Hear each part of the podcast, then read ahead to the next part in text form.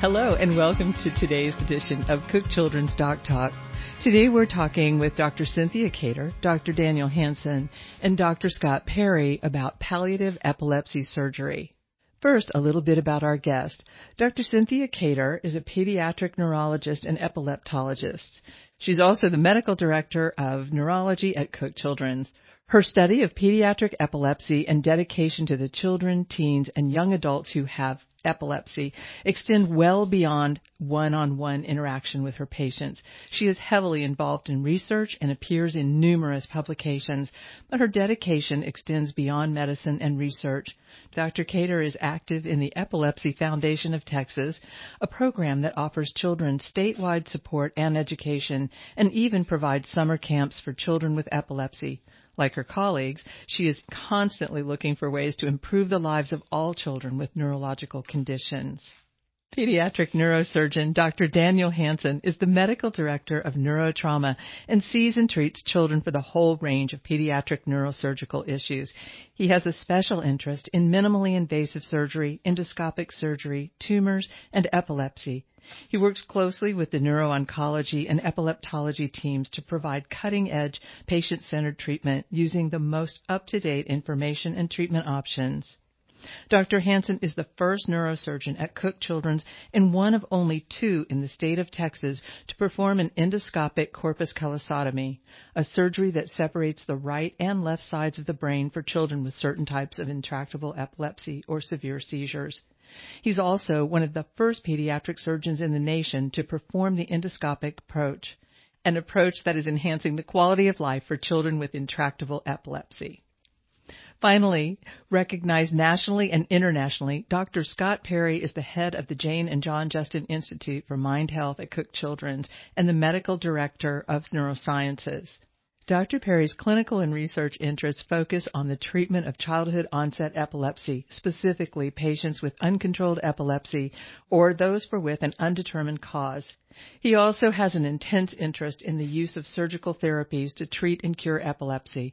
His extensive research includes investigating the use of multimodal imaging techniques to localize seizure onset. Doctor Perry and his team are dedicated to enhancing the care of children with epilepsy through cutting-edge techniques and research, as well as improving the patient's well-being and quality of life. In addition to his interest in surgical therapies, is a focus on patients with epilepsy secondary to genetic cause. The delivery of new gene mutations led him to develop the Genetic Epilepsy Clinic at Cook Children's in partnership with the Genetics Center to improve the diagnosis, understanding, and treatment of children with those rare conditions. Welcome, everyone. Thanks, Jan. Hi, Thank you. Thanks for having us. So can we start by talking about palliative care and the misperceptions both in medicine and in general of it being an end-of-life care versus quality-of-life care? I think when you think about palliative care and epilepsy, there's this misconception that it is, we've tried all of our options, when really oftentimes when you look at patients who undergo palliative procedures, one of the things that we notice is that we probably should have done this procedure sooner, or at least had these discussions with these families sooner. Intractable epilepsy, by definition, is when a patient has failed two seizure medications, assuming they have been adequately chosen for the type of epilepsy syndrome that that child has, and they've been used at adequate doses and they have failed. And when that happens, we know previous literature studies have shown us that the likelihood that a third or any medication after that second medication has failed has a less than five percent chance of being effective. And when you look at that, you look at surgery options. After you evaluate the patient for epilepsy surgery, sometimes you notice that they are not candidates for a curative surgery because of the type of epilepsy they have. In other words, it could be a generalized epilepsy, which means the electricity travels all throughout the brain at the same time, or it may be an area that's not resectable, as in something would, would be considered um, expensive real estate, or eloquent cortex is what we say in neurology, which means it's in the language function or a motor function. So the patient would have a deficit by removing that seizure focus. So when we have those patients, we often think about palliative options. And I think there's this notion that it's it's a very last resort, when really there are some really wonderful studies that show that these palliative options can actually not only reduce seizures, but in some instances actually make these patients seizure-free. Um, but the idea is to reduce seizure and seizure burden by doing that, improving quality of life, and also hopefully having these patients on less medications. And it's, it's a very complex discussion depending on the type of seizure epilepsy type and syndrome.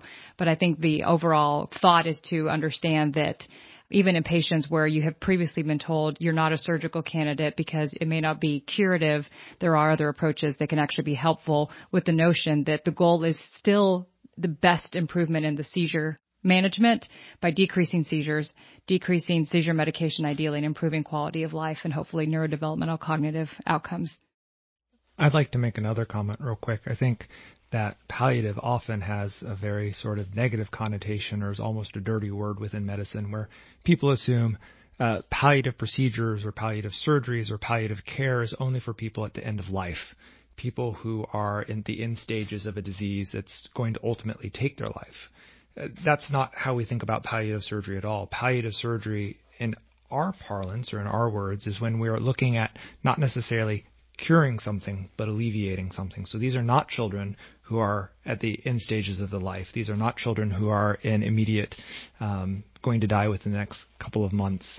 These are children who have potentially a long period of life ahead of them, and we want to make that quality of their years as great as possible. Even if that does not mean curing their disease, it means aiding them, lessening it, making the quality of their parents' life and the care that they have to provide easier.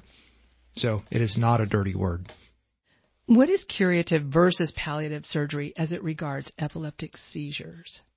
Curative, by definition, is our goal is to go in and eliminate the seizures altogether, um, so that at some point in the immediate future, they will be able to come off seizure medications and then have a life without ever worrying about seizures. So being able to go in, remove something, and f- fix this condition versus palliative, basically what you're stating is, you know, you're going into that surgery preparing that patient, the family, that our goal is still to have the best outcome with reducing seizures and seizure burden, but we cannot guarantee seizure freedom. So again, kind of going to what Doctor Hansen said, it's not a dirty word because we want to prepare the family that we may not be able to promise one hundred percent, but we may get pretty close.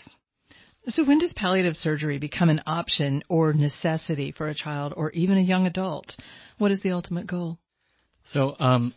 palliative epilepsy surgery, just like every epilepsy surgery, should be something on the table to be discussed as soon as a person meets the criteria for drug-resistant epilepsy. So like Doctor Cater said, if you fail two appropriate meds to high dose, the likelihood that the next medication is going to render you seizure-free is about four percent uh, on, on average, slightly higher in some cases.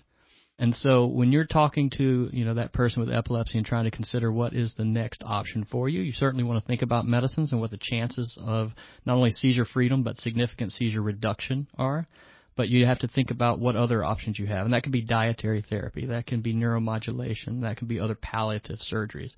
And as Doctor Cater uh, referred a second ago, that what happens a lot of time with epilepsy surgery is people think if you can't be cured, then you're not a surgical candidate. And that is false. Because if you can be significantly helped and significantly helped with surgery beyond how you might be helped with any of the other therapies we have, it's something you need to consider.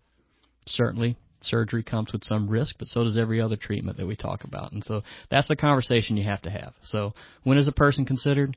Once they have drug-resistant epilepsy, we need to be looking at all those options. Let's talk about some of the surgeries. What are the current palliative surgical options for children and adolescents? So yeah, there's there's a lot of different uh, palliative options that we've uh, that we consider. Um, I think the one that people think about most often is corpus callosotomy. And corpus callosotomy, again, is a procedure where you basically divide the fibers that connect the left and the right hemisphere of the brain together, and that procedure is um, often used for people who have fairly diffuse onset or generalized onset epilepsy.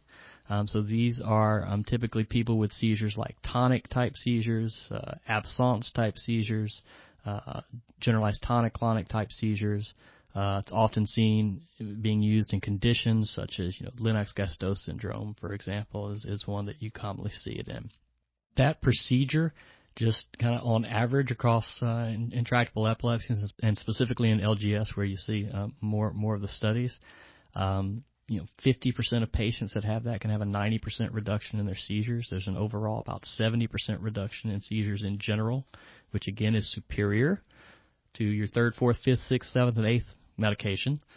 Callisotomy has been shown in meta-analysis to be superior to dietary therapy and, and superior to V N S, um, specifically for atonic and tonic type seizures, uh, and a proportion anywhere from ten percent to uh, some studies twenty some odd percent can actually be rendered completely seizure free of all their seizures. We can't predict who those people are.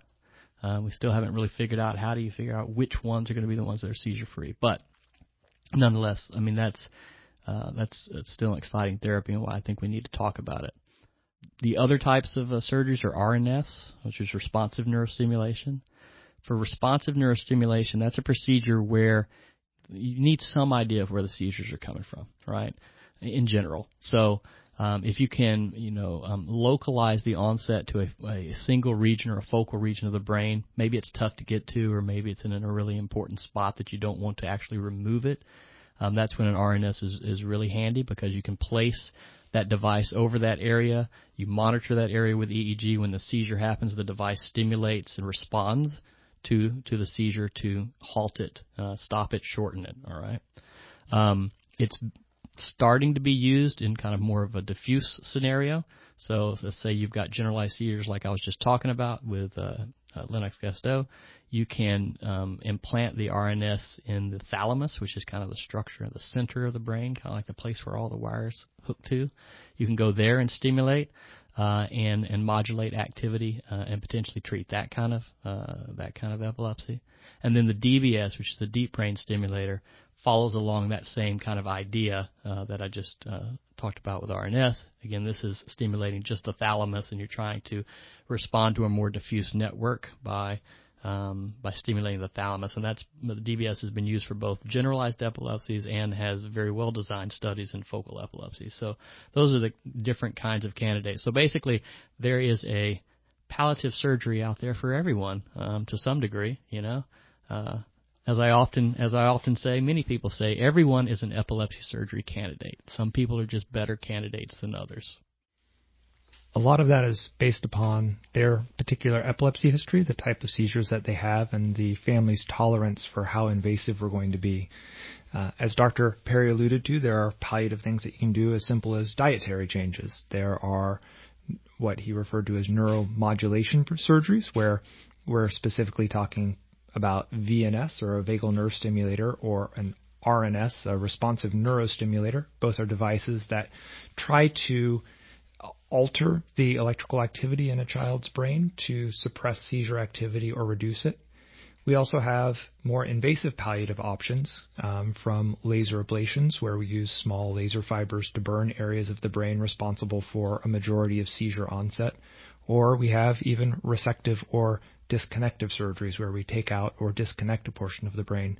One of our previous Doc Talk podcasts, I believe, was talking about corpus callosotomies, which is one of the surgeries that we potentially offer children for certain types of epilepsy um, from a palliative standpoint. So how do you determine if a child is a candidate for palliative surgery? What are the criteria? So that is, um, there are no set criteria. All right, that's an individual patient uh, you know, characteristic discussion. Um, the, the first, the first piece I guess we think about is, again, what are we trying to achieve? So um, is it seizure is it seizure control? And if so, what amount of seizure control? And again, this is a back and forth conversation with, with the patient and their family, trying to decide what we're trying to achieve. So how much seizure control? What are the kinds of seizures we're having? Because certain palliative procedures may be better or more efficacious for certain seizure types. If it's um, more than just seizure control, are we trying to improve quality of life somehow? Are we trying to avoid falls and injury? Are we trying to Uh, use less medications, hopefully, maybe wean off medications? Are we trying to decrease the risk of sudden unexpected death in epilepsy? And there's a lot of characteristics that will go into thinking about whether palliative surgery is right for that, that kid. And then the conversation, you know, once we've achieved understanding what we're trying to achieve, then we can think about what procedures are available and talk about the risk of those procedures and how the study, how, how they're going to be done. Um, and uh, kind of make that decision. So there's no there's no set criteria. Uh, again, you know, this is you, you asked just a, a second ago. You know, what are what are some of the palliative surgeries?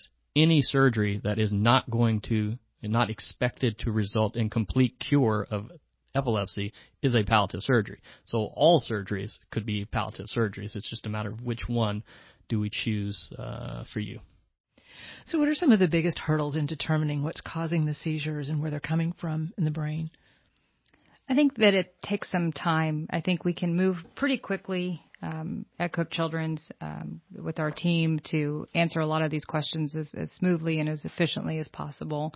But I think that there's numerous studies that talk about the different imaging studies and laboratory use, um, which, into which I'm referencing genetic testing to understand the underlying etiology. And I always tell my families, you know, there, when we look at epilepsy and we look at understanding it and what the next steps are and what we're going to do about it and how we're going to manage it, there's always two roads. There's the road of we want to control the seizures and we're going to figure that out together, whether that's medication or a different surgical option or, or other uh, non-pharmacological options. And then the, the second path is going to be understanding what has caused this. Is it a focal epilepsy? Is it coming from one area? Is it a generalized epilepsy? In other words, it's occurring all over the brain. Is it multifocal? So do they have both focal and generalized epilepsy or multiple areas of the brain that have different uh, foci that cause seizures? So that just is, I think the biggest hurdles really just take some time and effort. Um, and so really explaining to families that we will do it as fast as we can. And so a lot of these times it requires um, inpatient stays um, for multiple days, um, withholding certain seizure medications from patients and having them have seizures. And that's very difficult, I know, for patients to go through and for families to watch. Um, but we are doing it in a safe environment in the hospital, and then doing the different imaging studies and then the genetic testing that may be needed. And then we sit down as a group and we discuss what we find with these patients and then make a decision as to what the next treatment options may be. Um, and so there's just, I think, a lot of, of, of stress and emotions and anxiety on our part and on their part, too, that, that go along with that, but with the ultimate goal that we are trying to understand what's the best option for that patient. Um, so I think for me, while, you know, this is something I do do every day and my colleagues do, it seems very second nature to me, but I understand from the flip side, I think the biggest hurdle is really being able to explain this in terms that the family understands of why we do these studies and, and the fact that we need to be thorough and complete them so we give them the best option. I'd like to piggyback off of that and mention that at Cook, we are very fortunate to be afforded all of the most up-to-date um, imaging studies and testing modalities and surgical options available to us to evaluate children. Uh, in my mind, one of the biggest hurdles that we have to doing that or pursuing that workup is getting the kids to us. It is not infrequent at our epilepsy conferences that we talk about a patient who languished uh, in their pediatrician or outside neurologist care for years, Um, resistant to multiple medications before they were ultimately referred to us for an appropriate workup. And that is not to fault the pediatricians and the neurologists, but if they have a child who is resistant to multiple medications and continues to have uncontrolled seizures, they need to be referred on to us so that we can do an appropriate evaluation and see if they're potentially a surgical candidate. And I think that also goes when you combine all the different things we've discussed about drug-resistant epilepsy and intractable epilepsy, and that palliative surgery doesn't mean something awful. And I think it's it's just really the education of understanding that we should be doing this a lot sooner. We should be having these discussions a lot sooner. So just to kind of piggyback off of that, what what keeps the other neurologists or pediatricians? Is it just a lack of knowledge, or they just aren't aware? That's a deficit in the use of epilepsy surgery in general, not just palliative procedures, right?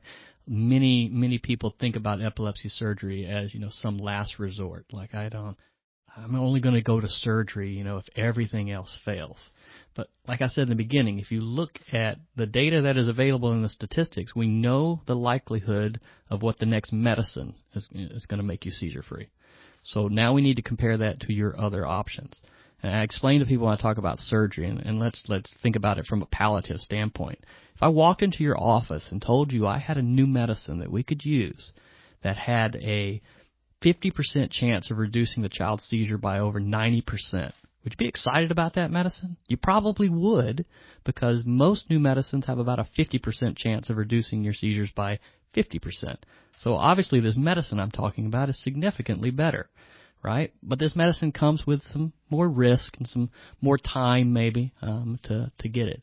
But, you know, it's epilepsy surgery. Like, let's talk about epilepsy surgery and, and what, what is available to you so you can compare it and, and decide.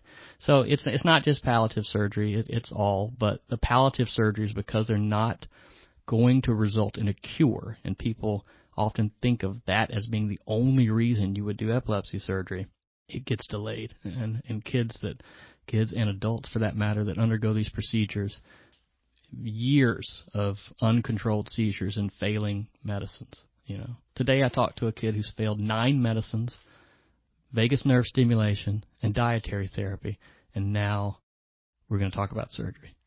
Like, that should have been done a long time ago. I think the other thing that causes neurologists and pediatricians pause is that they assume that surgery is going to devastate a child. They think that these children are going to come into surgery and they're going to have a part of their brain removed or a part of their brain disconnected, and these children are going to be horribly neurologically devastated. They're not going to be the same child. They're going to be weak, or they're not going to be able to speak, or they're going to be blind, or something awful is going to happen.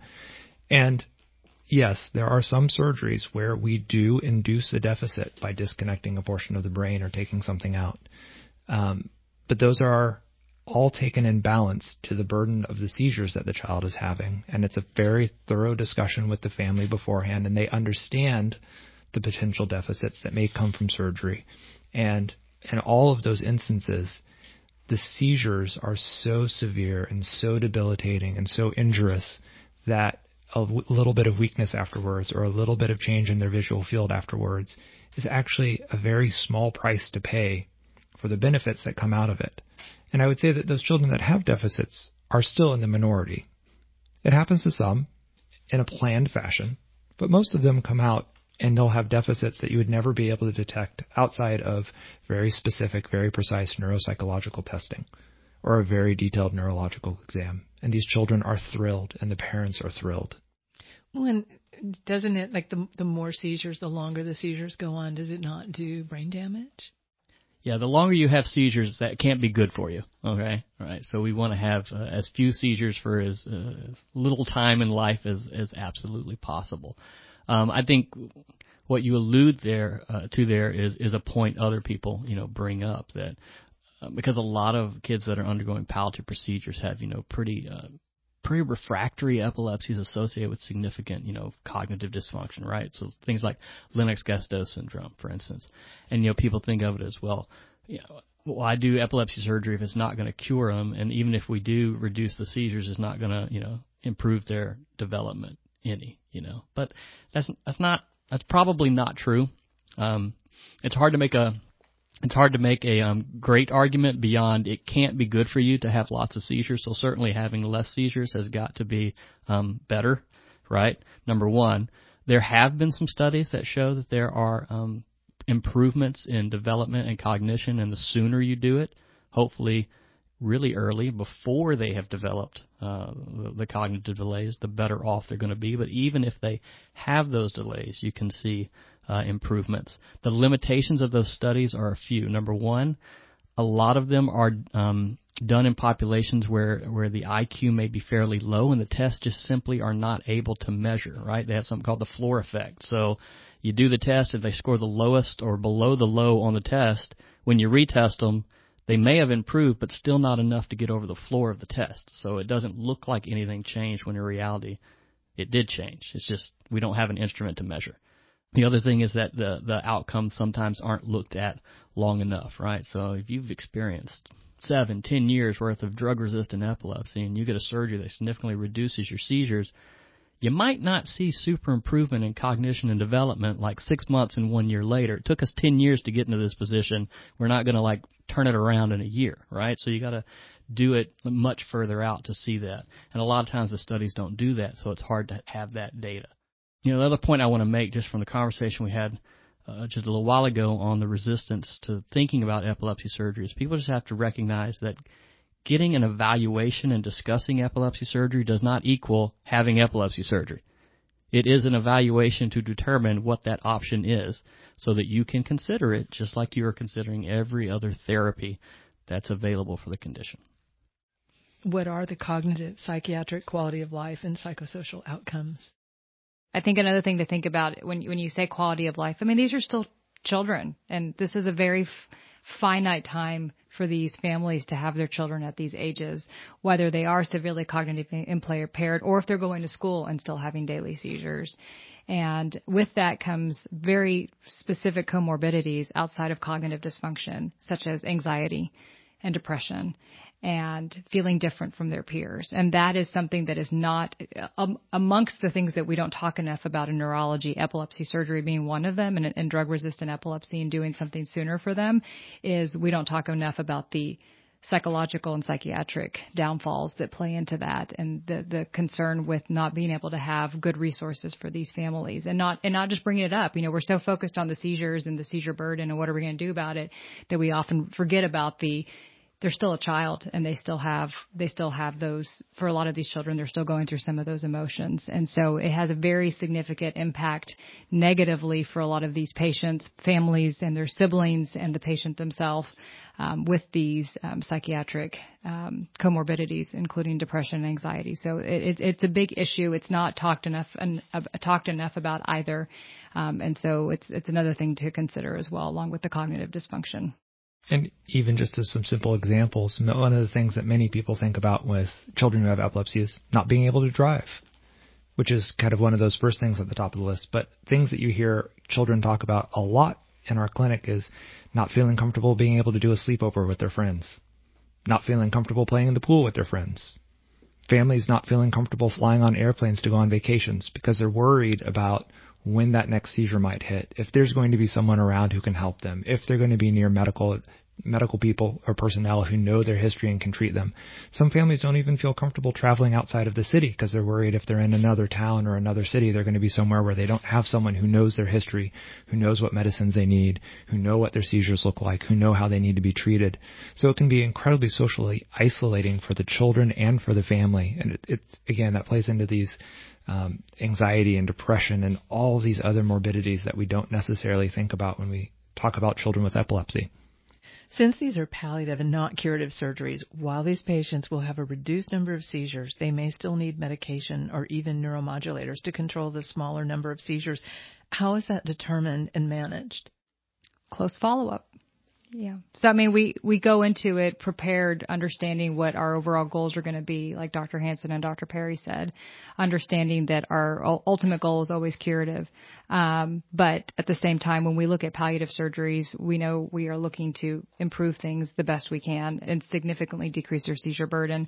And so by following them clinically, we can understand what changes we need to make, whether it's time to start backing off on some seizure medications or if we need to adjust neuromodulation devices if they've had something like a responsive neurostimulator placed in, where we need, we can we can actually see the E E G data and then follow the seizures, and we can make changes on how the seizures are detected and how soon the, the treatment is delivered, or actually increasing the, the amplitude that's given or the charge that's given by that device.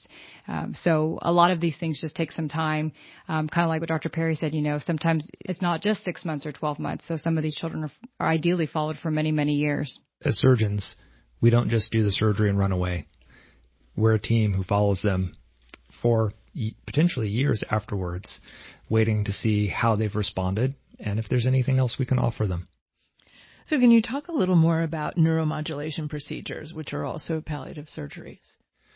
So there are two major neuromodulation um, devices that we think about. The first is been around for years and is a little bit less direct, and that would be the vagal nerve stimulator. And that's a small battery and generator that's implanted into the chest and connects up through some coils that are placed onto the vagus nerve in the neck. Uh, quite frankly, we're not entirely sure how it works or why it works, but we know that about fifty percent of the patients have about a fifty percent response with that device um, on a good day. It has the ability to adjust it and modulate the settings a little bit so that patients may potentially get a little bit better benefit from it over time. More recently, the devices that have been coming onto the market between um, R N S, or the responsive neurostimulator, uh, there's a couple devices in the pipeline, and actually an older technology, D B S, is being used somewhat now. Um, also, uh, these are all devices that are implanted directly into the brain um, after a child has undergone a thorough epilepsy evaluation, and there has been um, determination of a seizure onset area to relative specificity. Um, these devices uh, implant either wires directly into the brain itself or along the surface of the brain, and depending on the various technologies, try and modulate the electrical activity coming from that area of the brain to suppress or reduce seizure activity over time. Uh, one of the devices that we use at Cook Children's is uh, the R N S NeuroPace device, um, and we've had great success with that in our patients so far. And one of the defining features of it for us is that in addition to sending a stimulus, it also makes electrical recordings from the brain over time. So once that device is implanted, we get continuous E E G recordings from that area of the brain um, daily. The patient downloads their data on a daily basis, and that's uploaded to a server that we're able to review. And so we can actually track their seizure activity over time and see how they're responding to the device. We have done Uh, somewhere between fifteen and twenty of those implants um, up to this point. And so far, the results have been actually really fantastic. Our, our patients have had a really wonderful response, and we're seeing really, really good seizure reduction um, from its use. And to keep in mind, a lot of these neuromodulation techniques are patients who have undergone epilepsy surgery evaluations, some that we've said they're not focal resective surgery candidates, and some that have undergone resective surgery, whether it's thermal ablation or focal resection, and needed more. And we were able to do some of these techniques and procedures to further improve their seizures. It, and neuromodulation is also offering uh, new options for children who have seizures coming from areas of eloquent brain or areas of the brain that are responsible for functions that are too delicate or too important for us to hurt. So areas of speech, areas of motor function, areas of vision, can all be responsible for seizure onset, where we obviously don't want to cut those areas out, but we can put these devices directly over those areas without impacting their function, but hopefully impacting the seizures. Are there times when you would use more than one surgical intervention? If, say, a patient has a corpus callosotomy and their seizures come back, obviously they can't repeat this surgery. So what happens? You can have an evaluation for epilepsy surgery, and we can feel very strongly about the recommendation to do something, and yet we can come back and always do something else if that surgery, unfortunately, is not successful.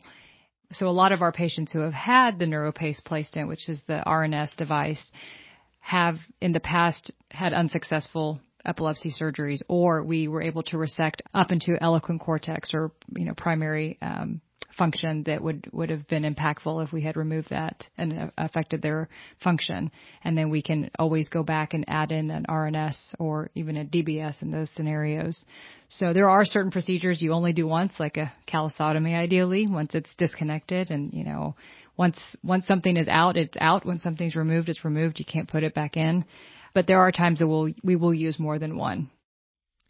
We also know that the electrical activity of the brain in epilepsy is as a, a result of a network. There is a lot of interconnectivity in the brain, and a lot of that talking from side to side, front to back, and from place to place happens over milliseconds or half a milliseconds. And so we can do a thorough epilepsy evaluation and assume that an onset is coming from one place, and we do a surgery to to address that onset. Uh, and what we've done is we've affected the network. And so they'll come back with, if they come back with repeated seizures, we'll find that the network has changed and that an area that was also a problem is unmasked, um, where previously the electrical activity was hidden because it was overlapping or was happening so simultaneously. So if they come back with new seizures, they undergo more evaluation, and we figure out what has changed and what the network and what the activity looks like now. Are there any other palliative surgeries that are currently being used in adults that may be coming online for pediatric patients? You want to know a secret? The stuff we're talking about, the NeuroPace and deep brain stimulation, not approved, not approved for pediatrics. So we have to ask special approval for each individual case with their insurance companies to do these procedures. Otherwise, we can do everything the adults do. We're pretty cool like that. And we've been very successful at, at doing it. It's taken, it takes some time and lots of phone calls and lots of letters and lots of literature. Um, but eventually we get it accomplished.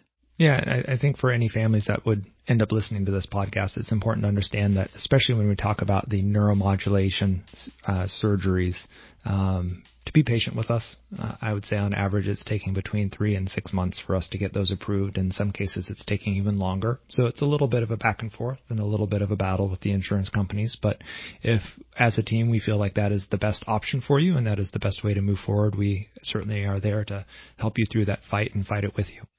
So you work with a lot of pediatricians and primary care doctors who have patients with difficult to manage seizures. What are those relationships like? What role do those partnerships play in determining if a patient is a candidate for palliative surgery? And how do you coordinate patient care before and after surgery? I think we're really fortunate at Cook Children's. A lot of our referrals come within the network. Um, so we have a, a really nice um, system of communicating with, with our primary care physicians and those that come out of network. Um, we're very fortunate that we have different clinics in different areas of the state of Texas. So we have local relationship, or we have other relationships out in these other areas in, within the state of Texas. And because we live in a technologically advanced society now, there's something called Twitter and um, social media. And so it's very easy now, and parents have become very savvy, and so have primary care physicians and other neurologists in, in the country and in the world have become very savvy in how to ask questions and how to find different avenues and options for their patients or their children. I think it's also important for uh, neurologists who might be referring to us or pediatricians who might be referring to us to not assume that we're going to do surgery uh, or do an intervention and then dump the patient back in their laps and expect them to manage the child postoperatively or expect them to manage drug-resistant epilepsy postoperatively, that once those patients get sent to us, we will be holding their hand and taking their care up to surgery and after surgery, making sure that they are well taken care of and that they're not sent back with who knows what sort of complication or difficulty. So th- that shouldn't be a concern or a worry when they get sent to us or when they're considering referring to us. And from the pediatric neurology or epileptologist standpoint, we're still, we don't practice primary pediatrics, but we're still pediatricians at the end of the day. And, you know, our inside joke is, at least for me, for my families, they know I somehow pretty much become their pediatrician. I pretty much do everything except their vaccines. So, but anytime that, that, you know, they get sick, I get a phone call from the P C P or the parents. Can, may I take this antibiotic or over this over the counter medication? Because they, they take, they take their conditions very seriously. So it's, it's a very open communication, which is great. What about after surgery? What kinds of follow-up do patients need? A little bit depends on how they're doing. From a strictly surgical standpoint, assuming the surgery goes well and they're recovering well, they usually come back to see us a few times over the following year in our office to check and make sure incisions are healing well, that any, um, if we had to do an open craniotomy where we opened up the brain, that their bone is healing up okay. If they had a device implanted, that the device is healing in exactly the way it should be. Um, but really from a, a follow-up standpoint, it's not too onerous. There's not a huge burden, as well as, as long as the patient's doing well. Now, anywhere along the road, patients or families are worried about how things are healing up. If there's a concern for an infection or an incision problem, if there's a concern that the epilepsy isn't being controlled like we expect it to be, then there there may be more office visits. And we're always happy to see patients in the office if things aren't going well. But we try, we try to not be a significant burden on the family with lots of trips to the hospital every week and things like that. We try and we try and space it out as quickly as we can for them. So let's wrap up with a look into the future of epilepsy medicine and research. Is there hope for more advanced treatments or maybe even cures for at least some epilepsies anytime soon or down the road? So, uh, yeah, and it's not the future. I mean, it's now, right? I mean, we we have cures now. We're talking about epilepsy surgery, so some people can be cured with epilepsy surgery. That's one.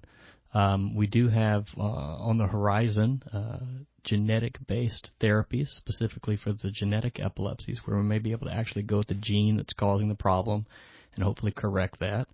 Um, obviously, we've got medicines that, you know, I don't know if it's fair to call it cure because you still have to take a medicine, but it controls your seizures, right? And we're constantly developing new medications. There are new neuromodulation techniques on the horizon that work differently than the ones we've talked about today that'll probably go into study in the next year or so that uh, will be interesting. So, yeah, I mean, there's constant evolution of therapy.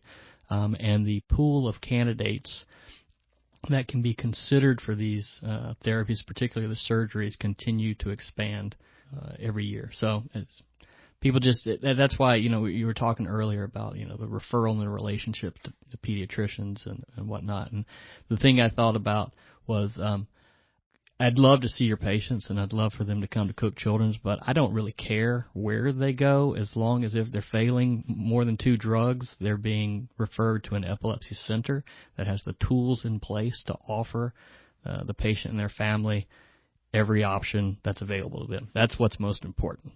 And that can be here or that can be somewhere else, but it just that's the that's the uh, the take-home message, if you will, is get them to uh, a place where they have that expertise. I want to say thank you very much for for joining us today. Thank you for having us. Thank you so much. We're so glad you could join us today. If you'd like to learn more about this program or any program at Cook Children's, please visit us at cook children's dot org. Want more Doc Talk? Get our latest episodes delivered directly to your inbox when you subscribe to our Cook Children's Doc Talk podcast from your favorite podcast provider. And thank you for listening.